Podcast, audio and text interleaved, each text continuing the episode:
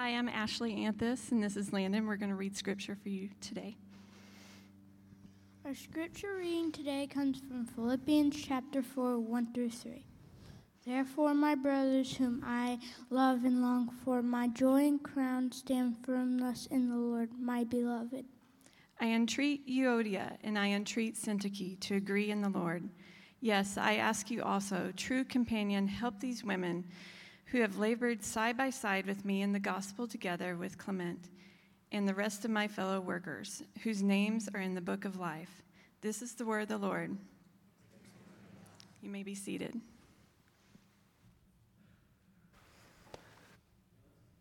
Give them a hand.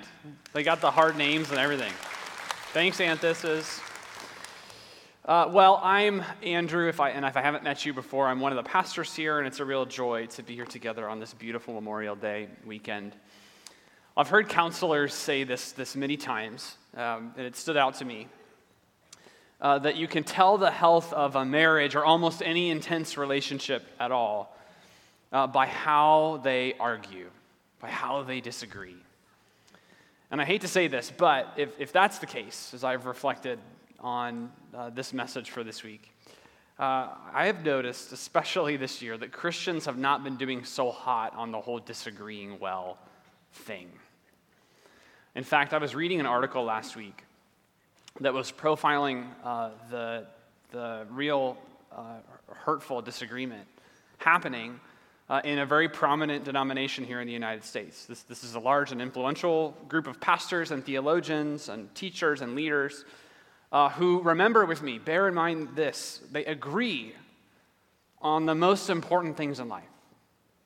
These are people who agree that Jesus is Lord. They agree that he is risen from the dead and that that changes everything. They're agreed that sharing that news and discipling people in the local church into the way of Jesus is critical for the hope of the world. They agree that the Bible is God's word, it's to be trusted in all things. They agree that God is making the world new and that that is our true hope. These are people who can recite the Apostles' Creed together and they can mean every word, and yet there is ugly, ugly disagreement happening among them. And in some ways, uh, the whole thing is threatening to split apart. It's really sad for me to read. If this were a marriage, the, the counselor would write in her notepad, big trouble. And all of that was hard enough for me to read about until I got to this line. One commentator who's, who's, who's familiar but an outside observer, she, she put it this way She says, How will they convince the world of Jesus' love when they cannot stand one another? That was well said. How will they convince the world of Jesus' love if they cannot stand one another? And here's why I'm saying all of this. We're, we're in a moment, I think, together where we need Paul's words in this letter. Because, in a, in a sense, this was Paul's dilemma too, right here in this section. We, we've been in the letter now for uh, Philippians for, for several weeks. And these few verses we just read together are, are, are not the theological high point of this letter. So if you've been with us, you know, back in chapter 2, there's that amazing description of Jesus that you probably memorized in Sunday school. And later on in chapter 4, we get that famous verse I can do all things through Christ who strengthens me, which you've seen in every football game, probably written on someone's right. Those are the theological high points of this letter. But these verses, these, these three verses, they are the emotional high point. They're the pastoral high point. And almost every thread, almost every theme that Paul has been developing in these earlier chapters, they finds a home right here. In the midst of a pastoral situation, a strong disagreement between two women, Euodia and Syntyche. In this disagreement, Paul sees a potential division coming. I don't think it's happened yet. I don't think it's gotten too bad yet, but it's coming. And it's threatening the witness and the mission of the church at Philippi. Because Paul knows if this gets bad enough, somebody's going to say, How are they going to convince anybody of Jesus' love if they can't stand one another? So here's what I think is kind of Paul's big idea in this section of his letter. He says, I think he's saying we need to disagree better than the world does. The followers of Jesus should and can disagree better than just about everybody else. And we have a gospel resource in the life, death, and resurrection and teaching of Jesus that means we can disagree better. So, if you have your Bibles, I want us to be, uh, look at Philippians chapter 4. Uh, Philippians, you can use your table of contents if that's hard for you to find. Chapter 4, the first three verses is where we're going to be this morning. And as we, as we dive into this, I, and I debated w- w- whether to start here or not, but I want to start with a bit of a prequel to what Paul is about to do with kind of our first point. It's, it's a point so obvious, like I said, I kind of debated do we even need to start here? But as believers, and, and, and even if you're like an, out, an outside observer here, even if you're here and you're not sure what you think about Christianity or you're not really interested and someone brought you here, I don't know. But even for you, this point, as obvious it is in retrospect, seems to surprise us and dismay us almost every time. So let's just talk about it. Here it is. Our gospel brings people together who will disagree. The gospel brings people together who will disagree. And sometimes we forget that this was, and, that, and it is, and it always will be, at least in this age. It's not a bug in the system, it's a feature of what God is doing through his gospel. If you were to, and here's, here's where you can see it. If you were to go back to, say, Matthew 28, okay, the book of Matthew, it's one of the four gospels. Chapter 28 is the last chapter. Uh, Matthew ends that gospel with Jesus commissioning his disciples on mission. He, defines what the church is going to be. Remember what Jesus says. He says, Go and make disciples, that is, go and make people who follow me together of all nations.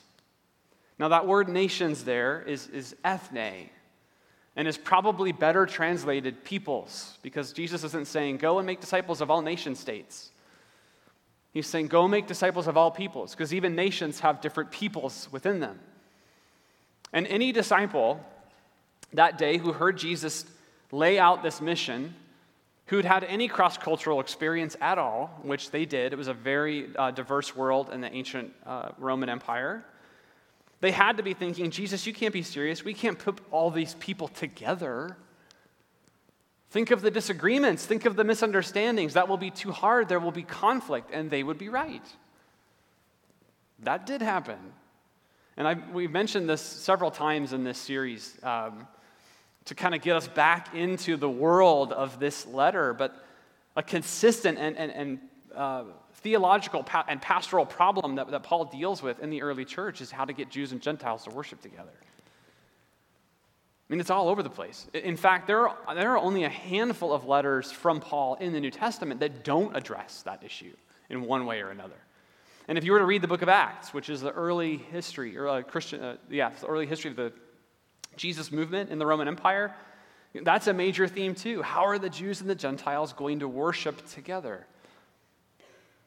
And that's not the only difference in the early church, right? There was ethnic and cultural diversity, for sure, but there was also socioeconomic diversity. There was rich and poor. And you can see how well that relationship is going in the Corinthian churches when you read 1 Corinthians. The hint there is it's not going very well, uh, if you didn't pick up on that. There was male and female diversity. There's gender diversity in the early church, right? Even in the local leadership. But that's certainly the case here in, in Philippians. And Paul deals with those questions in, in many of his letters as well. How, how do men and women relate in the believing community? There's incre- I mean, all that to say, there's incredible potential for disagreement in these little house churches that, you know, is most of, is a lot of the New Testament. But Paul knew because Jesus said that this diversity was actually at the heart of his mission in the world. And it was worth the conflict, was worth the friction. Because it's also a central thread in the whole Bible story. If you were to go back, and I, I can't do all of this, but you're going to go back to, the, to Abraham, when God calls Abraham, he says, You will be a blessing and your family to all nations, to all peoples. This goes all the way back to the beginning. And we know that this diversity, right, in all of its forms, ethnic, economic, had incredible apologetic force in the ancient world.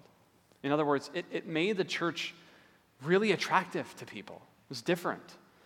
And Larry Hurtado, I know I've mentioned him several times, uh, even this, this past year, he makes this point in his great book, uh, Destroyer of the Gods.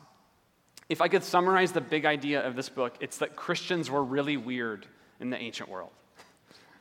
And he, he lays out here's what was really different about early Christianity from their surrounding context. Diversity was one of those things. That was really weird. It didn't happen. The idea that Gentiles could join a predominantly Jewish movement, Jewish led movement, at least early on, and not become Jews themselves was really weird. Nobody knew what to do with that. They didn't know what to do with a, with a religious movement that brought the ethne together without uh, wiping out or erasing the ethne of the people. It didn't, make, it didn't compute. But that drew people. They thought, well, how are you doing? How do you do that? They'd never seen it. But it also had incredible potential for conflict, for disagreement. And that was okay.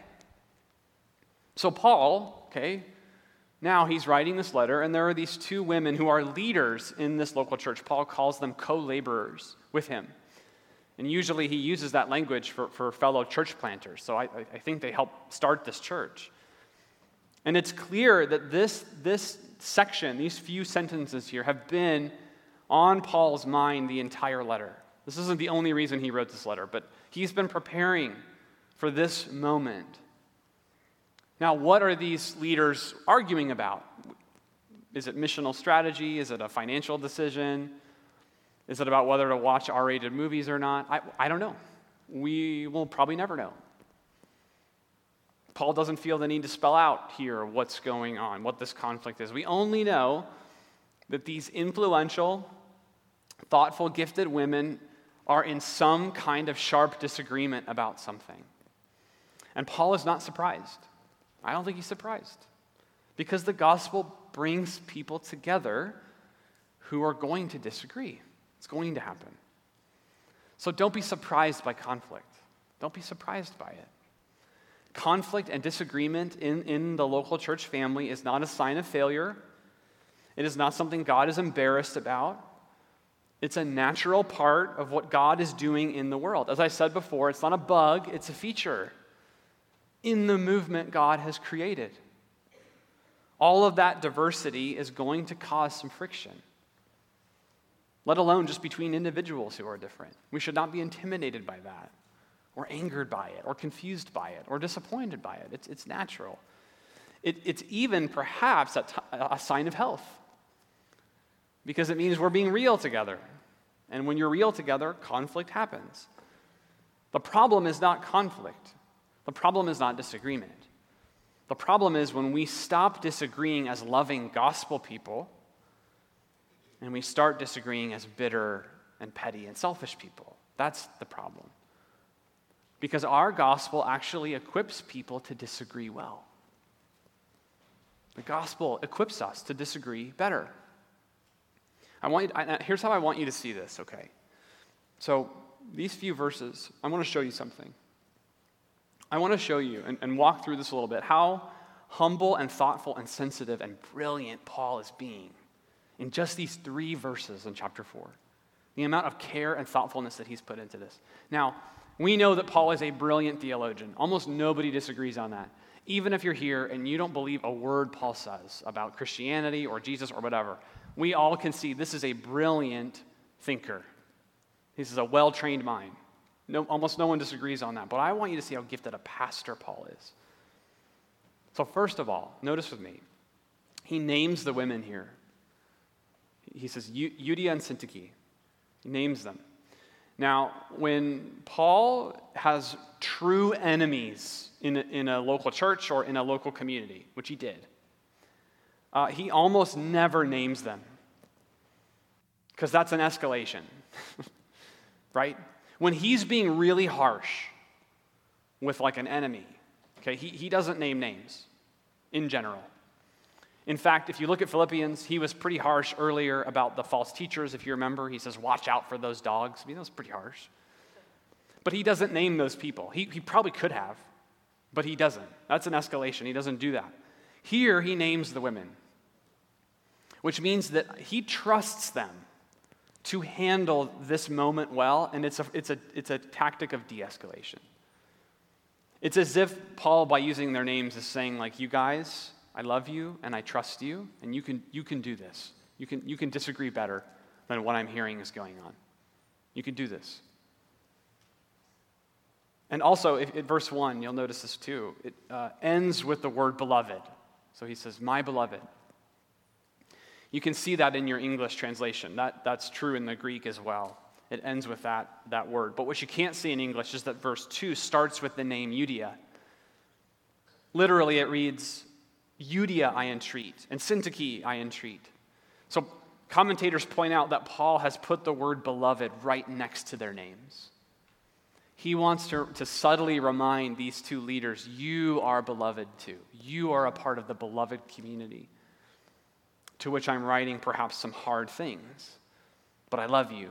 You are also my beloved. Notice also, he repeats the command twice.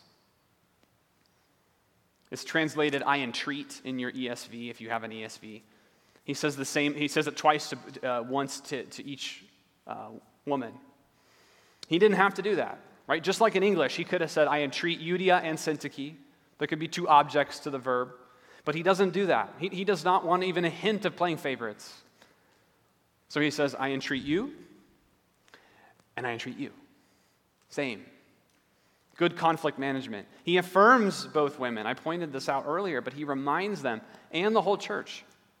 Because remember, this letter, uh, the first thing that would happen is it would get read to everybody in a, in a worship setting like this, be read aloud to everybody at one time. He reminds everybody that these women are worthy of honor, both of them, as co laborers with, with Paul, as side by siders with Paul for the gospel in Philippi. Notice as well, Paul does not pick sides. We don't know what Paul thinks about the issue. Whatever's going on, he does not feel the need to weigh in, only to say, agree in the Lord. We'll come back to that. Hold that thought. Paul also empowers a local leader. It's, it's in your translation, the true companion. He doesn't name this person. He empowers someone there to manage the conflict, to mediate it. Some people think that this is Lydia, who was the first convert to Jesus in Philippi, if you could read about that in the book of Acts. That would make a lot of sense. She was a business owner, she was clearly a leader in this church as well. Some people think it's Luke, uh, who wrote his own gospel, right? Because if you read, if you kind of read between the lines in Acts, there's a moment where it seems like he stays in Philippi for some time, but we aren't totally sure about that. Honestly, though, we don't know. We don't know who this person is. But whoever it is, Paul is setting them up as a true equal to him, as this is read aloud to everybody in the congregation. It's a subtle generosity from Paul that will help this local leader deal with this conflict. It's as if he's saying, This true companion of mine shares my authority, so listen to her, listen to him. This person will help you, church. And I, I, that's just a few. I could, we could do this all day, but you're beginning to get the picture. The more I read these little verses, the more I see them as like a master class in emotional intelligence from Paul. He is putting on a display here his sensitivity, his thoughtfulness, his care. They're just off the charts. This is exactly the kind of person you want mediating a conflict in your local church, in your business, in your family. Absolutely brilliant conflict management.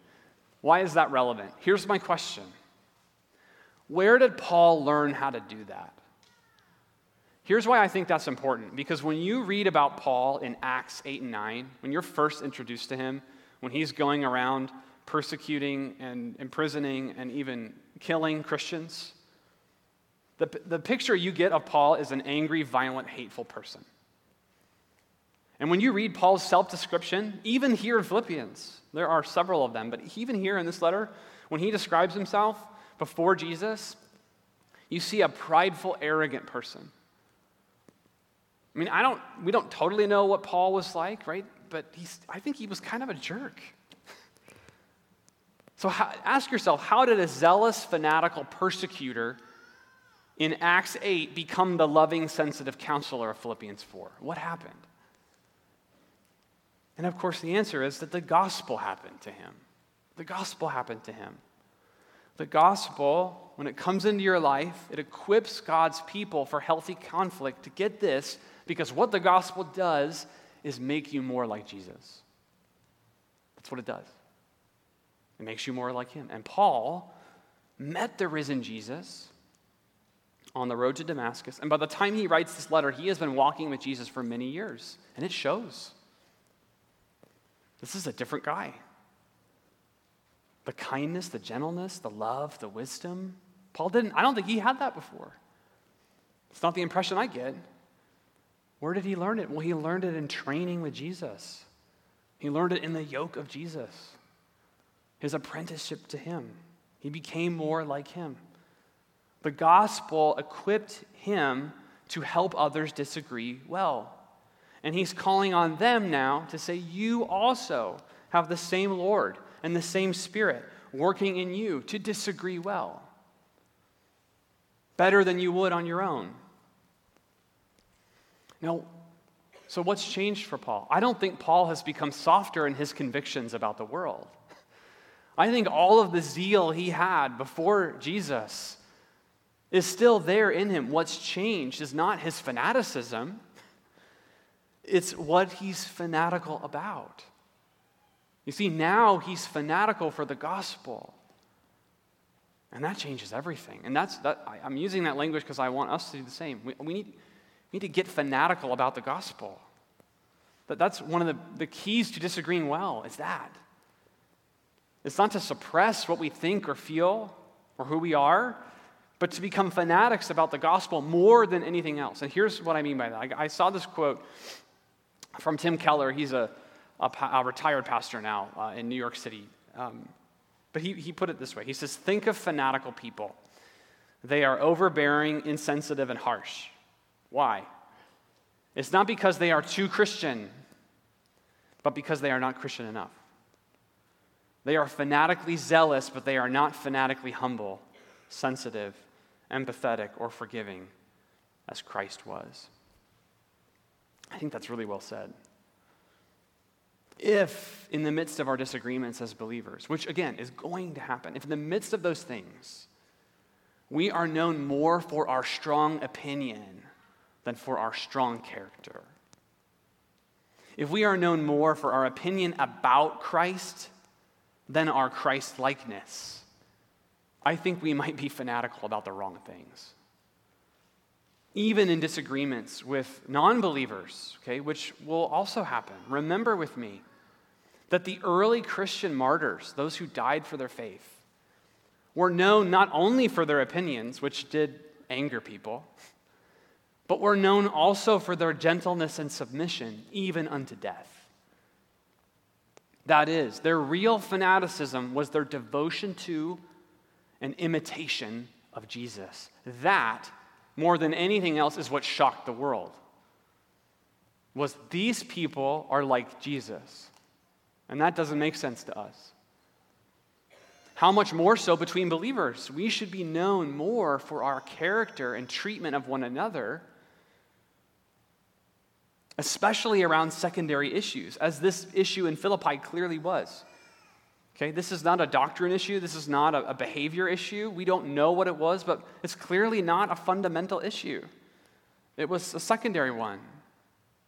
So let me bring this home a little bit. If, if we, if we are disagreeing at a level that is causing division on a non essential in our church family, or we are being caustic and personal and hurtful in our, in our words, against people with whom we disagree, we are probably fanatical about the wrong thing.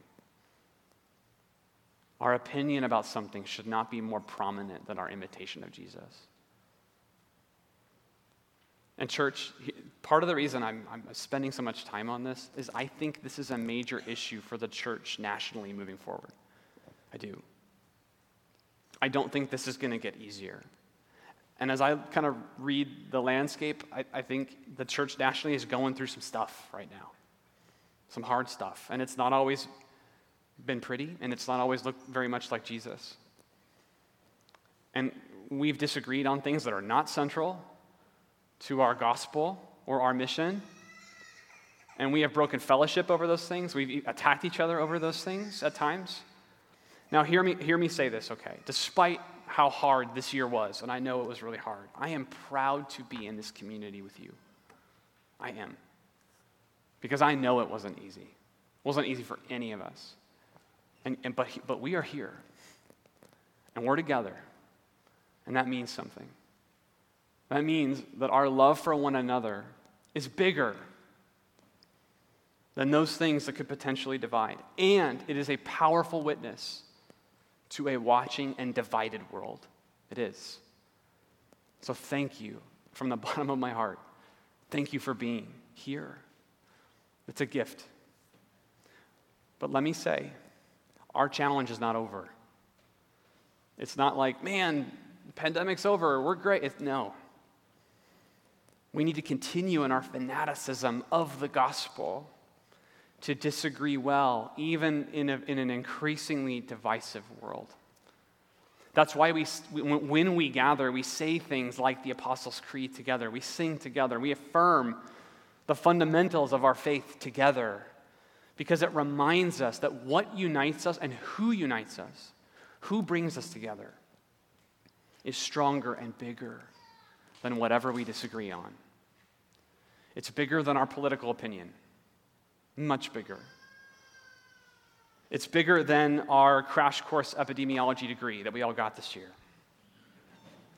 Okay, it's bigger. And this is Paul's last point that our gospel is big enough to disagree. And again, we don't know what this disagreement was about, but, but whatever it was, notice what Paul does not do. Paul does not come out and say, Well, that sounds hard, go to another church. He doesn't say, Well, take another team and plant a new congregation right? Second church of Philippi down the street. He doesn't say avoid each other. He doesn't say just ignore it. He doesn't even say, well, guys, here's the right answer. I mean, think about that. Paul doesn't pick sides, he doesn't, he doesn't share an opinion. Did Paul have an opinion on what was going on there? How could he not? Of course he did. He probably thought, I'd rather do this than that, or whatever it was, but he doesn't feel the need to say that. All he does is give this command, verse 2 agree in the Lord if, actually a more literal translation, have the same mind in the Lord. And if that sounds familiar, it's because it's the same word Paul used earlier in chapter 2, verse 2. When he's addressing the whole church, he says, Complete my joy by being of the same mind, having the same love, being in full accord, and of one mind. Right? He's been thinking about this that whole time. It's like he's saying, you don't have to agree on this issue, but you do need to agree on the Lord. And you do. Now, notice that command, agree in the Lord, does not solve the conflict. I mean, whatever they're arguing about or disagreeing about has not been solved by saying that statement. That Paul empowers a local leader to do that, right? That he knows there's still work to be done between these two people. Paul doesn't try to solve this problem in a letter. What he does do is put the problem in context. That's what he does. He's saying, yeah, we, we are going to disagree, and you guys are disagreeing, but we can agree in Jesus. And as long as that is true, because if we can't agree on that, we have bigger problems. But as long as, that, as long as we agree, if we have the same mind in Jesus, we will be okay. We'll be okay. We may not be best friends, but we can be brothers and sisters in Jesus. We can. We can. Paul doesn't dismiss or avoid or exacerbate this conflict, he just, put, he just puts it in its place. He says, whatever this is, it's nothing compared to the gospel of Jesus. In, in fact, Paul doubles down on this strategy at the end of these verses. He points out that everybody involved, Euodia, Syntyche, the loyal friend, the guy named Clement, who we know nothing about, that he decides to throw his name in there. Everybody at this church, he says, all of your names, every name, is written in the book of life. That's verse 3. Now, the book of life is an image in the New Testament about Christian eternity, which is why it's, it's most prominent in the book of Revelation at the very end of your Bible. It's a reminder uh, that we are all in Christ raised to new life, that we'll be in perfect harmony together in the new creation. He says, everybody here has the same destiny. So we got to remember in the midst of our conflicts and our disagreements, okay, that we're, we have a lot of time left together. This is how I wanted to put this. Forever is a long time to be mad. So figure it out now. I think that's kind of what Paul's doing. He's saying, Remember, you're destined together. So figure it out today. We're in the same family, we're under the same Lord, we're destined for the same resurrection. So let's agree in Jesus and get back on mission together here in Philippi. Because part of the joy now is knowing that even conflict around a secondary issue, which can be really hard, by the way, I'm not trying to, to minimize that, even that disagreement, in the midst of it, nothing at, of, of eternal worth is at stake. It's not. The good news of Jesus is still the good news of Jesus, and he still reigns on the throne and is in complete control.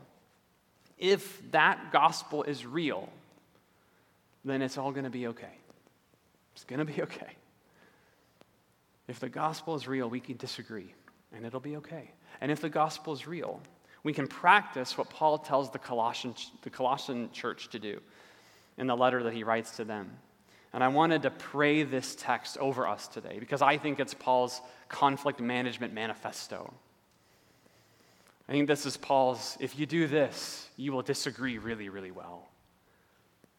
And so, church, let's pray. I'm going to pray these words over us if you would bow your heads. This is Colossians 3 12 to 15. Father, we ask in alignment with your word here to help us to put on, as your chosen people, as your holy and beloved people, compassionate hearts, kindness, humility, meekness, patience. Help us to bear with one another. And even when we have a complaint against somebody else, to remind us that you've forgiven us. And we also must forgive. And Father, over all of these things, put love onto us because it binds everything together in perfect harmony.